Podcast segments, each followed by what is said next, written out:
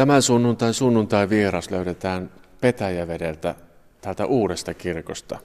Petäjävedellä huomattavasti kuuluisampi on tuo vanha kirkko, mutta tämä uusi keltainen kirkko on yli sata vuotta nuorempi ja täältä löytyy piakkoin eläkkeelle lähtevä kirkkoherra Seppo Ojala. 20 vuotta ja ylikin tällä Petäjävedellä kirkkoherrana. Minkälaisia tunteita on, kun tänne aika kylmään kirkkoon astelle tällä hetkellä? Kyllä mun tunnelma on, on tuota haikea ja samalla myöskin kiitollinen, että on pystynyt olemaan näinkin kauan tässä virassa. Tämä on ollut aika haastava ja, ja semmoinen monitasoinen, monisyinen virkajakso. Mulla on tässä Petäjävesilehdestä aika kohtuullisen tuore lehtijuttu, jossa on valokuva tuolta yli 20 vuoden takaa. Siinä on tukallinen Seppo Ojala. Nykyään on tukaton versio. Mitä näet, kun katsot tuota yli 20 vuotta nuorempaa Seppo Ojalaa tuossa kuvassa? No, siinä on vielä semmoinen, semmoinen pappi, jolla on, on selvästikin niin kuin halua yrittää ihan jotakin uutta ja, ja taistella myöskin semmoisten hyvien asioiden puolesta. Eikä ole vielä juurikaan tuota harmaata, ei sen kummemmin tukassa kuin parassakaan. Et oikein sellainen fiksun näköinen nuori mies. Katseessakaan ei ole mitään erityistä uhmaa, vaan tuommoista ihan seesteistä rauhaa. No joo, kyllä se voi vähän valehdella, kun muistelee niitä alkuaikoja, että, että oli aika tiukkaa ryhtyä kirkkoherraksi seurakuntapapien roolista. Mutta tuota, mä oon luonteeltani ollut aina varmaan semmoinen kuitenkin kohtuullisen nöyrä ja sitten palvelualtis ja yrittänyt myöskin kuunnella ihmisiä, että, että mihinkä suuntaan niin asioita veivataan. Mutta on myöskin tämmöinen pohjalainen osittain juuriltani ja, ja, ja osaan olla aika tiukka ja topakkakin silloin, kun sitä tarvitaan. Muistelet, että silloin kun kirkkoherraksi tulit valituksi tänne, mikä oli sulle vähän vissiin yllätyskin, niin, niin tota, sanoit, että tänne haluttiin ihmisen näköinen pappi. Mitähän sillä tarkoitettiin saivatko he sellaisen? Kyllä, kyllä ne taisi saada väki semmoisen papi ja vielä vähän sen rososenkin. Että, että mä oon ollut aina vähän niin kuin semmoinen kapinallinen ja sitten kyseenalaista ja, ja, ja pyrkinyt etsimään jotenkin tämän työn semmoisia niin syviä juuria ja, ja syviä virtoja ja, ja nostamaan sieltä sitten esiin, esiin se, mitä, miten asioita toteutetaan ja tehdään. Kyllä, kyllä mä luulen, että on edelleenkin tämmöinen ihmisen näköinen pappi, koska ihmisyys merkitsee mulle tavattoman paljon. Se on ihan se kaiken elämän niin kuin pohjavirta. Ja nimenomaan se, että asettuu aina mieluummin niiden puolelle, jotka, jotka tuota eniten tarvitsee apua, jotka on suurimmassa hädässä. Siitä me, mun työnkuva ja ajattelu on noussut. Sä oot jonkun verran kun sä uudistaja olet luonteeltasi, niin kritisoinut sitäkin, että tämä suomalainen laitoskirkko on vähän niin kuin tulossa tiensä päähän, että esimerkiksi Jumalan palvelus kaipaisi sitä, että kansa ottaisi se omiin käsiinsä ja tekisi siitä oman näköisensä. Mitä olet sillä tarkoittanut? No jos ajatellaan sitä, että, että silloin kun uskonpuhdistaja Martti Luther lähti uudistamaan kirkkoa, niin hän lähti lähti tuota kansanomaistamaan sekä, sekä messua että myöskin raamattua, eli tuli kansankieliset jumalanpalvelukset. Nyt tarvittaisiin niin kuin semmoinen muutos, että, että jumalanpalvelus olisi juuri semmoinen kuin mikä on ihmisten tarvetila. Tavallaan me rakennetaan liikaa niin kuin perinteen varaan ja perinteisten muotojen ja liturgisten kuvioiden varaan – ja, ja tuota, me tarvittaisiin enemmän semmoista jumalanpalveluselämää, jossa, jossa ihmiset olisivat itse aidosti subjekteina, eli toimittaisivat sitä jumalanpalvelusta. Ja silloin papin rooli olisi olla enemmänkin siinä tukemassa ja tuomassa siihen aineksia, eikä määrittelemässä sitä, että miten se homma tehdään. Kirkkoherra Seppo Ojala, sä näytätkin ihan rokkarilta. Onko musiikki yksi keino, jolla saadaan yhteys ihmisiin ja jonkinlainen ilo pintaan sieltä. Kyllähän musiikki on ihan olennainen asia ja, ja mitä nuorempiin ihmisiin tullaan, niin sitä merkityksellisempi se on. Ja, ja toinen juttu, mikä, mitä me osataan hirveän huonosti Jumalanpalveluselämässä, niin on, on tuota, se tapa, millä nuoret ihmiset somettaa. Eli, eli tämmöinen, ehkä pitäisi olla enemmän niin kuin semmoinen somemessu tai, tai, tai semmoinen messu, jossa, jossa ne tuota, ilmaisut olisi nimenomaan niin kuin nuorille sattuvia. Me menetetään tällä hetkellä varsinkin nuoria aikuisia ja, ja menetetään heitä juuri sillä tavalla, että he kokee, että kirkko ei anna heille yhtään mitään, ei myöskään siis kirkon jumalanpalveluselämä. Ja se on tosi surullista kuultavaa ja silloin pitää kysyä, että, että mikä on se niin kuin rukouksen muoto tai spiritualiteetin muoto ja sisältö, mikä heille antaisi jotakin. Ja mä luulen, että se on se, on se jota, jossa he itse ovat tekemässä sen jutun. Ja nyt sille ei ole riittävästi tilaa. Sinusta on sanottu, että sä oot onnistunut tavoittamaan niitä ihmisiä ammatissasi, jotka on etääntynyt kirkosta. Miten se käytännössä tapahtuu? Pitääkö ne mennä hakemaan kapakasta vai kotoa? No pitää kyllä kapaka, kapakassakin käydä, koska tuota, siellä ihmiset on voisiko sanoa, niin aika aidoin, aidosti läsnä, ehkä ihan aidoimmillaan. Ja pappi, joka tulee, tulee kapakkaan, niin otetaan kyllä mieluusti pöytään ja, ja siellä syntyy heti niin kuin henkiset ja hengelliset keskustelut ilman, että pappi tekee mitään aloitetta. Että oikeastaan hänen pitää toppuutella, että voitaisiko keskittyä välillä johonkin muihinkin asioihin, kuten musiikin kuunteluun tai vaikka käytös tanssimassa tai, tai jotakin muuta. Eli, eli tuota, papin pitää mennä rohkeasti sinne, missä ihmiset on, mutta ei hänen tarvitse lähteä hakemaan ihmisiä. Että kyllä ihmiset löytää sitten tiensä, kun heille syntyy siihen tarvetila, mutta sitä voi houkutella vähän esiin. Yksi juttu vielä, kun ollaan, me siirrytään kohta tuolle vanhalle kirkolle, joka on todella hieno rakennus ja tunnettu, niin melkein kymmenen vuotta sitten putkahdit hetkellisesti valtakunnan julkisuuteen silloinkin, kun majoitit tällä Petävellä kirkon kellariin kurdiperheen, jonka äiti ja tyttö olivat saaneet tämmöisen palauttamispäätöksen. Oliko se nimenomaan tämä kirkko vai mikä se on? No se oli tämä kirkko. Mä tein ehkä vähän hätäisiä päätöksiä silloin, koska se tilanne tuli ylipäänsä nopeasti vastaan, mutta mä ajattelin, että, että parempi reagoida – niin kuin väkevällä tavalla ja vein sen toki sitten kirkkoneuvosto ja kirkkoneuvosto teki kirkkoturvapaikkapäätöksen, jonka perusteella sitten pystyi olemaan yhteydessä poliisiviranomaisiin ja asiat lähti sitten rullaamaan positiiviseen suuntaan. Mutta kyllä se on ollut yksi tärkeimpiä asioita, jossa on saanut olla mukana nimenomaan, nimenomaan lähimmäistä rakastavana ihmisenä, riippumatta siitä, mistä tämä lähimmäinen – on tullut ja, ja mikä hänen elämänpiirinsä on. Ja, ja se, se tuota tapahtuma sarja oli niin kuin silleen hieno, että kun se, he saivat oleskeluluvat ja he ovat nyt osittain jo perheenjäsenet Suomen kansalaisiakin ja tekevät Seppo-niminen poika löytyy heti. Niin, Ilhan Seppo, se oli sellainen hieno, hieno kunniaosoitus minulle ja kiitollisuuden osoitus siitä, että miten mä oon perhettä palvelu ja, he, he ovat mun ystäviäni. Itse asiassa he nimittää minua, minua tuota papaksi tai sedäksi.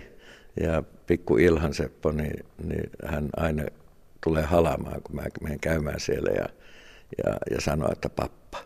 Sunnuntai vieraana tänään Petäjäveden eläköityvä kirkkoherra Seppo Ojala ja nyt me hipsitään tuonne matkailun nähtävyyden äärelle.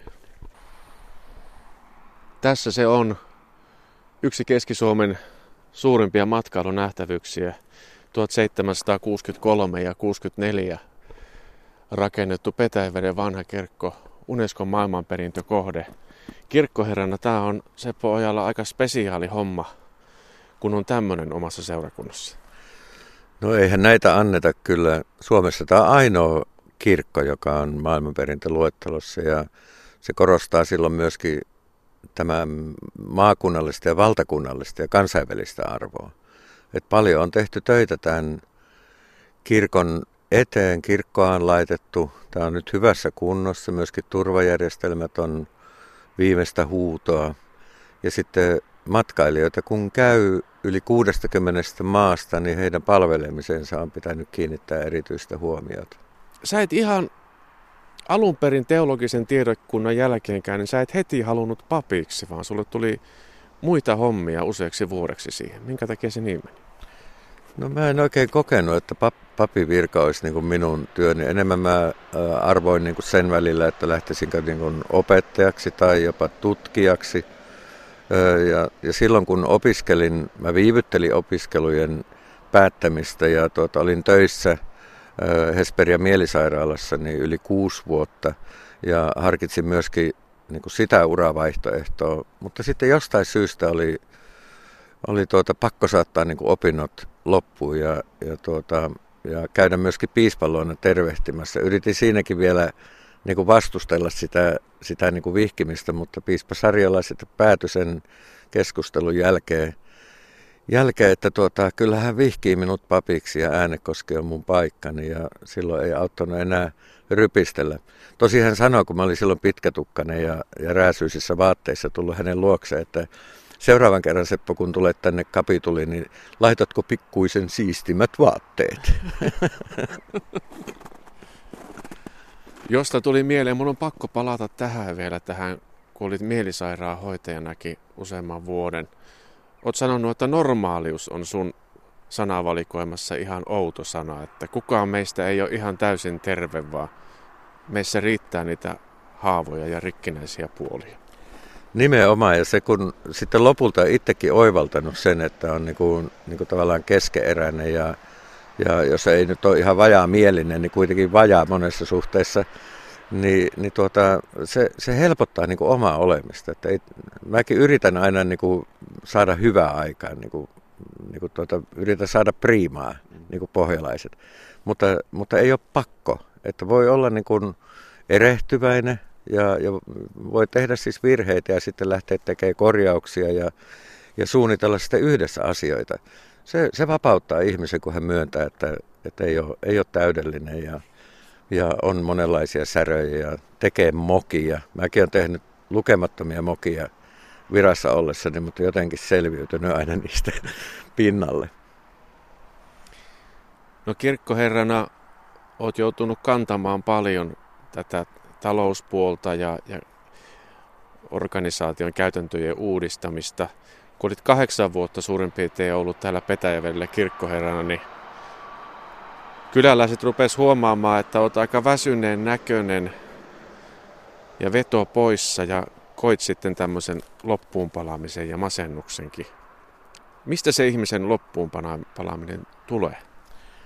Kyllä se tulee juuri siitä, että on toisaalta niin kuin mulle sanoo, kun kävin sitten ihan terapiassakin, niin terapeutti sanoi, että sä oot sairastunut kiltteyteen, että sun pitäisi pikkusen lähteä niin kuin enemmän, enemmän miettimään niin kuin, niin kuin itsesi näkökulmasta asioita, eikä suostua kaikkeen. Kiltteys on se yksi suomalaisten helmasynti. Ja, ja sitten toinen on se, että yrittää enemmän kuin mitä on henkiset ja fyysiset voimavarat. Eli pitäisi opetella tuntemaan niin kuin, niin kuin omat rajat ja kuunnella niitä. Ja sitten ei saa antaa enen, enää kenenkään muun määritellä, että minkä verran pitää tehdä. Että niin kuin tavallaan elää enemmän niin kuin itsensä kautta. Silloin, silloin on myöskin resursseja toimia yhteisössä. Ja tämän koulun kun kävin läpi ja sairastin keskivaikean masennuksen, joka kesti varmaan pari vuotta niin kuin siitä toipuminen, niin, niin tuota, loppuvuodet nyt nämä viimeiset, viimeiset vajaa kymmenen vuotta on ollut aika ihanaa aikaa. Mä luulen, että aika monelle on vaikea se vaikein sana opetella, anteeksi sanon ohella, niin on tämä ei. Joo. Miten sen oppii, sen, sen ei sanomisen, kun, kun haluaisi olla ystävällinen ja venyä ja jaksaa? No kyllä se välillä tekee aika kipeitä ja huomaan edelleenkin niin kuin sortuvainen siihen, että esimerkiksi nyt kun on jäämässä lomalle ja sitten eläkkeelle ja on tullut toimituspyyntöjä, niin, niin joillekin mä oon sanonut, että, että ei, mutta sitten mä oon välillä niin kuin sortunut ja sanonut, että no ehkä minä voin sitten tämän toimituksen hoitaa, kun se on nyt sopivasti tuossa kohdassa. Et sen rajaveto on niin tavattoman vaikeaa. Ja kyllä mä haluaisin edelleenkin, edelleenkin niin pappina palvella ihmisiä, mutta että kyllä mä joudun olemaan myöskin hiukan nyt niin kuin itsekäs, eli, eli pakko vetää henkeä ja, ja yrittää niin kuin katsoa, että olisiko elämässä jotakin, jotakin muuta asioita kuin työ. Työ on vienyt kuitenkin mun elämästä niin kuin aika, aika ison osa, voisin sanoa, että melkein puolet mun ajasta. Sunnuntai vieras on Petäjäveden eläköityvä kirkkoherra Seppo Ojala ja niin hieno kuin tämä maailmanperintökohde Petäjäveden vanha kirkko onkin, niin, niin me lähdetään baariin ja sitten puhutaan muustakin kuin työasioista. Selvä. Baari, se on tämmöinen huoltoaseman baarikin ja lounasaikaan tämä on aivan täynnä ihmisiä. Muunkinlaisissa baareissa kirkkoherra Seppo Ojala on ihmisiä tavannut ja keskustellut. Sulla on joitakin tiettyjä asioita, joihin sulla on iso intohimo. Yksi tämmöinen on moottoripyörä, joka tuli jossain vaiheessa mukaan kuvioihin. Ja nyt keväälläkin olet lähdössä ilmeisesti kuukauden ajelulle kattelemaan tulvavesiä ja muita. Mistä se moottoripyörä tuli kuvioihin? No onhan se ollut niin oikeastaan pienen pojan haave, mutta se on vaan siirtynyt ja siirtynyt. Et sitten 2006 vuonna, jolloin, jolloin olin siinä ison murroksen kynnyksellä, niin, niin sitten ajattelin, että nyt voisi niin aktivoida tämänkin puolen ja ostin sitten keväällä ensimmäisen moottoripyörän, semmoisen pienen Trackstarin ja, ja se oli niin mieletön se kokemus, kun mä olin silloin vuorotteluvapaalla ja ajoin siis yli kolme kuukautta melkein niin kuin päivittäin.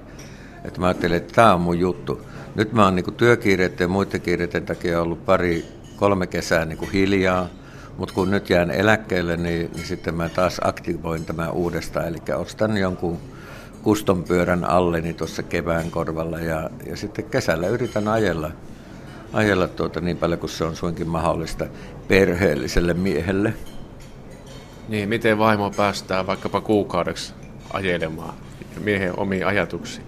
No en tiedä, päästäänkö se ihan kuukaudeksi ajelemaan, mutta tuota, me on ajateltu silleen, että, että tuota, me tehdään kyllä yhteisiä retkiä, että sitten me, mä ajan moottoripyörällä ja hän tulee autolla ja hän kuljettaa tavarat mukana. Mun matkanteko on silloin tosi huoletonta.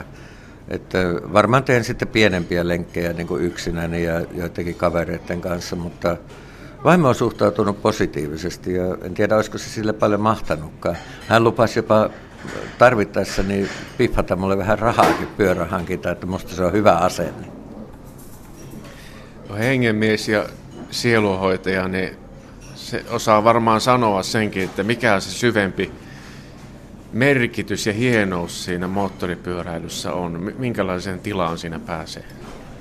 Siinä on, siinä on tekemisissä niin kuin se on kyllä jännä juttu, että siinä on tekemissä ihan eri lailla niin kuin luomakunnan kanssa kuin mitä autossa. Tuntee siis tuoksut, hajut, kuulee tuulen äänen, ottaa sateen vastaan suoraan, suoraan vaatteille ja, ja kasvoillekin. Et se suhde niin kuin ympäristöön on äärettömän intensiivinen ja intiimi. Ja sitten toinen on, on että tuota, kypärän sisällä olet yksin siellä on omat mietteet, ajatukset, siinä on aikaa ajatella samalla kun menee eteenpäin. Ja vapauden tunne. Siis se on, niin kuin, se on ihan semmoinen perustava juttu, siis semmoinen mieletön vapauden tunne, että mä menen pitkin teitä ja, ja tässä ei kukaan tule sanomaan mulle, että mihin pysähdyt tai mihin, mihin menet. Itse saat määritellä niin sen, sen, sen homman. Se on hienoa. Olet paljastanut jo haastatteluissa se pohjalla, että nyt eläkkeellä aiot ottaa rennosti ja muun muassa kirjoittaa. Olen antanut itselleni kertoa, että sinulla on pöytälaatikossa erottissävyisiä runoja, jopa satoja. Mistä ne kumpuavat semmoista? Kyllähän ne kumpuaa niin kuin sekä rakkaudesta että, että kaipuusta. Siis semmoista pohjattomasta ikävästä, mikä, mikä tuota, minulla miehenä on, on tuota, suhteessa naiseen. Sellainen niin kuin hyvin alkuperäinen, melkein niin kuin paratiisista kumpuava, kumpuava kaipuu ja yhteyden nälkä. Ja sitten rakkaus on vaan niin käsittämättömän upea asia, että sitä ei koskaan pysty niin kuin ammentamaan pohjaa myöten.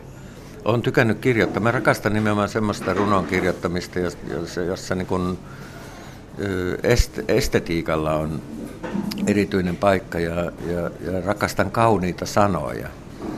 Mutta en tiedä, onko nyt runoilijana sen kummemmin, kummemmin tuota merkityksellinen, mutta, mutta se on hoitavaa. Sillä on itselle niin kuin tavattoman iso merkitys. Kyllä niitä on kertynyt ja aion varmaan kirjoitella nyt runoja, mutta ehkä, ehkä yritän vähän niin kuin proosaakin tavoitella tuossa kevään ja kesän päälle jo. Ainakin sinne alitajuntaan on niitä tarinoita kertynyt pitkän työura ja elämän varret. Kyllä, kyllä.